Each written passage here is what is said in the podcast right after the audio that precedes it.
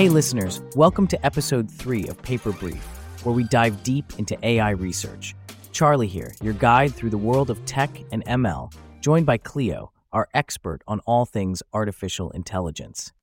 Today, we're delving into a heated topic open sourcing highly capable foundation models. The debate's hot, but what's it all about, Cleo? Well, Charlie, it's about a crossroads we're at. As AI models get super powerful, developers face this big question should they open source their creations so anyone can use, study, modify, and share them? Sounds pretty straightforward share the wealth and all. But what's the hangup? The hangup lies in the risks versus benefits, really. Sure, the AI community loves sharing, but things like protecting consumers or keeping an organization profitable can clash with going open source. Recently, big labs like DeepMind and OpenAI have gone for restricted model access, focusing on safety and competition. But this sparked a debate on stifling innovation and concentrating power in few hands. I see. So, what's the argument for keeping things open?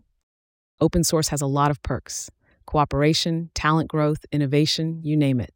Several labs, like Hugging Face and Stability AI, are championing it even for large AI models.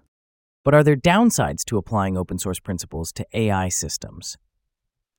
Absolutely. AI brings risks of misuse, accidents, or even systemic dangers that we don't see with traditional software. Open sourcing these AI models means no control once they're out, leading to all sorts of potential issues. That sounds concerning. Any thoughts on how to strike a balance?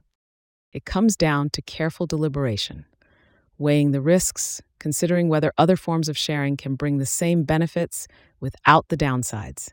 It's all about responsible sharing. Really interesting stuff. Any recommendations coming out of this discussion? The experts suggest a cautious approach.